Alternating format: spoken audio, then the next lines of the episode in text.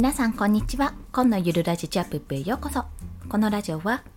ゼロから始める収益化ノウハウやライフハックをお届けします。はい。ということで本日のお話は作業がうまくいかない時の対策についてお話をします。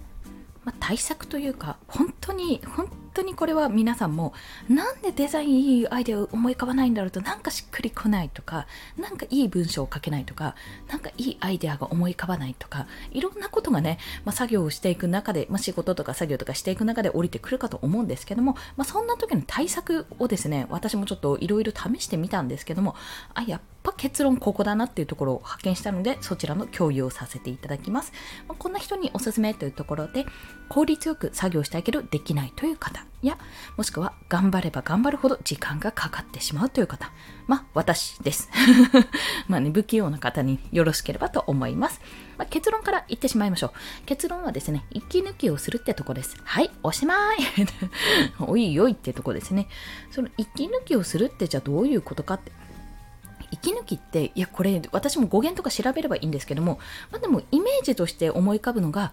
ふうってこのなんかガーって詰まっていたところに一息つくっていうイメージなんですね。ため息じゃなくて一息つく。まあ、走っていて、ああ、やっと一息つけたっていうようなところとか、なんかまあ私は昔ちょっと飲食店でアルバイトしてたんですけども慌ただしい時って昼のランチピーク中とかわーって作業してようやくお客さんが引いたところではあ落ち着いたっていうようなねそんなようなイメージなんですよ。でこの息抜きの仕方っていうのは人それぞれなのでそちらに関してはもう本当にあなたの息抜きは一体何ですかってところを問うというところなんですよ。でこのことについてじゃあなんで息抜きをすることがいいことなのか、まあ、それが何に通じるのかってところがまあ、重要かと思うので、まあ、当たり前の話をもう一度するんですけども、今一度ちょっと見直してみてください。まあ、3つのポイントをお伝えをすると、1つ目は、できない時は諦めも必要ってところです。この諦めるって選択をすることも大事というところ。2つ目は、息抜きをして非現実を味わうってところ。非現実というか、もう今までのがままさに現実だったら、それを切り替える。もうリセットしてしまうってところですね。そして最後が、その息抜きが発信ネタにつながるかもというところです。はい。まあ、もう全部体験談なのであれなんですけども、ポイント3つ、もう一回おさらいすると、できない時は諦めも必要。息抜きして非現実を味わう。そしてその息抜きが発信ネタにつながるかもというところです。それでは一つずつ解説をしていきます。まずですね、できない時は諦めも必要っていうのは、あの、これは私もそうなんですけども、集中力っていうのがそもそもね、人間ってそんな1時間も2時間も続くようなものじゃないんですよ。だいたい、30分だったっけな。とある本、あの、自分を操る超集中力っていうメンタリスト DAIGO さんの本があるんですけども、そちらで見たところだと、そんなに1時間もとりあえず集中はできないんですよ。で、本当に短時間の集中しかできないので、むしろその短い集中を繰り返すことによって脳が疲れなくて、まあ、脳のその集中する力がどんどん減ることもなく、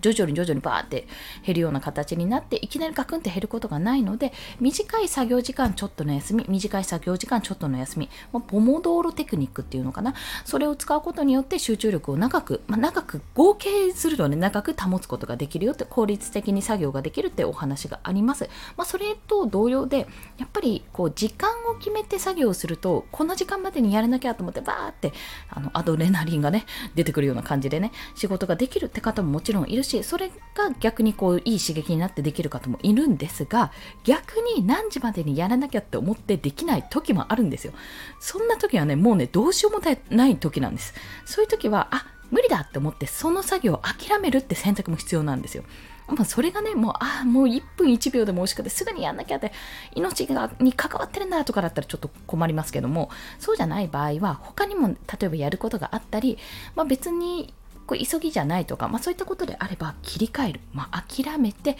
1回リセットするってことも必要ですというところ。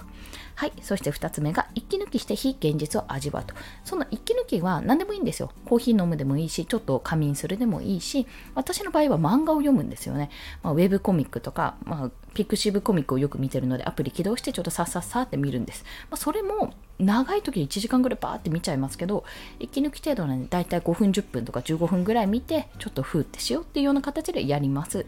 でその息抜きが何がいいかって今まで、まあ頭の中がデザインやってたデザインとかツイッター考えてたツイートとかそんなことでいっぱいだったのが全然違う自分の好きなことに意識いけるんですよ。もう切り替えられるんですね。ちょっと置いとけるんです。そうすることによって、脳的には、私のイメージする脳的にはですね、やっぱり今まではこう、カーってやんなきゃやんなきゃやんなきゃっていう謎のプレッシャーとかと一緒にあったものが、ふっとここが緩んで、自分の好きなもの、面白いなって思うものを見ている喜びに変わるんですよね。そう考えるとなんかね、今までガッチガチだった、まあ、脳、筋肉ですよ。脳がですね、ガッチガチだったものがほっとほぐれる感じがするんですよ。まあ、そんな形で私は息抜きとして、まあ、漫画を味わってる、あ、漫画を味わうじゃない、漫画を読んでるんですけども、その漫画の非現実、まあ、今までやってきた現実とは違ったものを見るっていうところで味わってます。まあ、脳をリラックスさせる。リラックスって言って、ちょっと巻いちゃいましたが、はい、そこにつなげております。そして最後が、その息抜きが発信ネタにつながるかもっていうところ。私割とですね、まあ、デザインだからかもしれないですけど、漫画のネタ、まあ割とでもないな、漫画のがめちゃめちゃ好きで、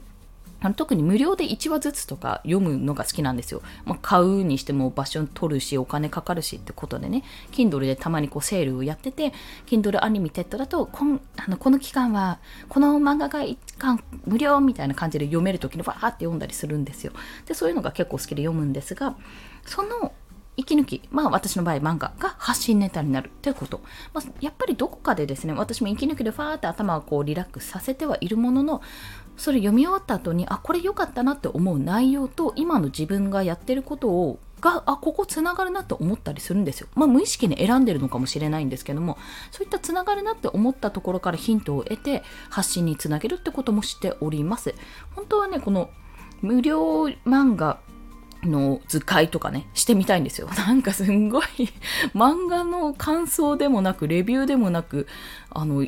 イラストでもなく、感想漫画とかじゃなくて、図解みたいな。すっごいシュールだろうなって思って、思ってやろうかと思ってるんですけど、どこまで需要あるかなと思ってちょっと 試してない試してないとこなんですね。まあやるとしたらまずみんなが知ってその王道漫画から入りますけど、でもなんかそんな風にやってみるとめちゃめちゃ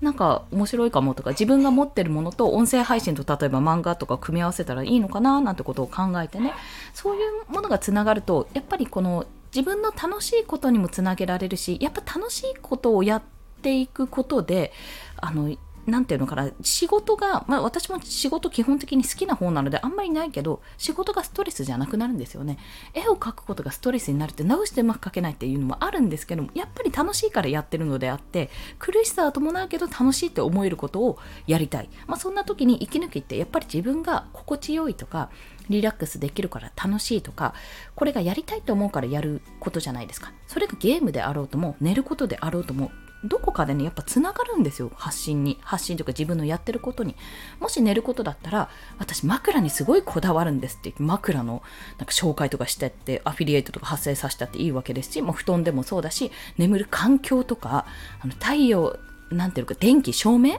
照明も実は明るいところがいいんですとか、豆電球派です。いや、真っ暗派ですとか、もう数えてみたら寝るだけでもいろいろあるじゃないですか。そんな形でね、つなげていくと楽しいかなって思って、私はその息抜きを発信ネタにつなげております。まあ、そんな形で今日は作業がうまくいかない時の対策というお話をしました。結論は息抜きをするというところです。放送のポイントをおさらいすると、できない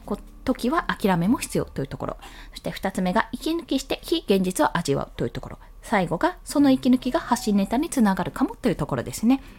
はい。ということで今日の合わせて聞きたいは、まあ、そんなね、私が漫画をネタにした発信をしてるので、まあ、自分の配信と、配信とかテーマと絡めた発信、ん？配信か音声配信をしてるので、そちらのご紹介です。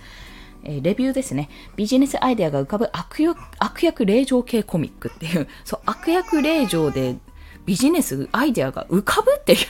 そこのね、ギャップが面白かったので、そちらご紹介しております。あの、とある一冊の本をご紹介したんですけども、ピクシブコミックでほぼほぼ無料で今これを撮った時には読めたので、もしかすると読めるかもしれないので、よろしければお試しください。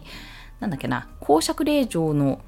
たしなみかな？うん。まあ本当になんだろう、まあ、ご都合主義じゃないですけど、まあ、いい展開にはなるんですが、そういう見方、領主としての見方、あの、自分が治める立場としてどうしたらいいかっていう見方がね、すごく私は、ああって感銘を受けたので、ちょっとそこはいいなと思ったのでご紹介させていただいております。ということで、本日もお聞きくださりありがとうございました。息子の声が聞こえますね。切り上げます。この放送いいねって思われた方、ハートボタンやレビューなど書いていただけると嬉しいです。また、スタンド FM では1日3放送しております。フォローしていただけると通知が朝昼晩と飛びますので、よろしければフォローもお願いいたします。ということで、これ撮ってるの日曜日、月曜日の朝に放送予定。皆さん、今日も今週も一日頑張っていきましょう。コンでした。では、また。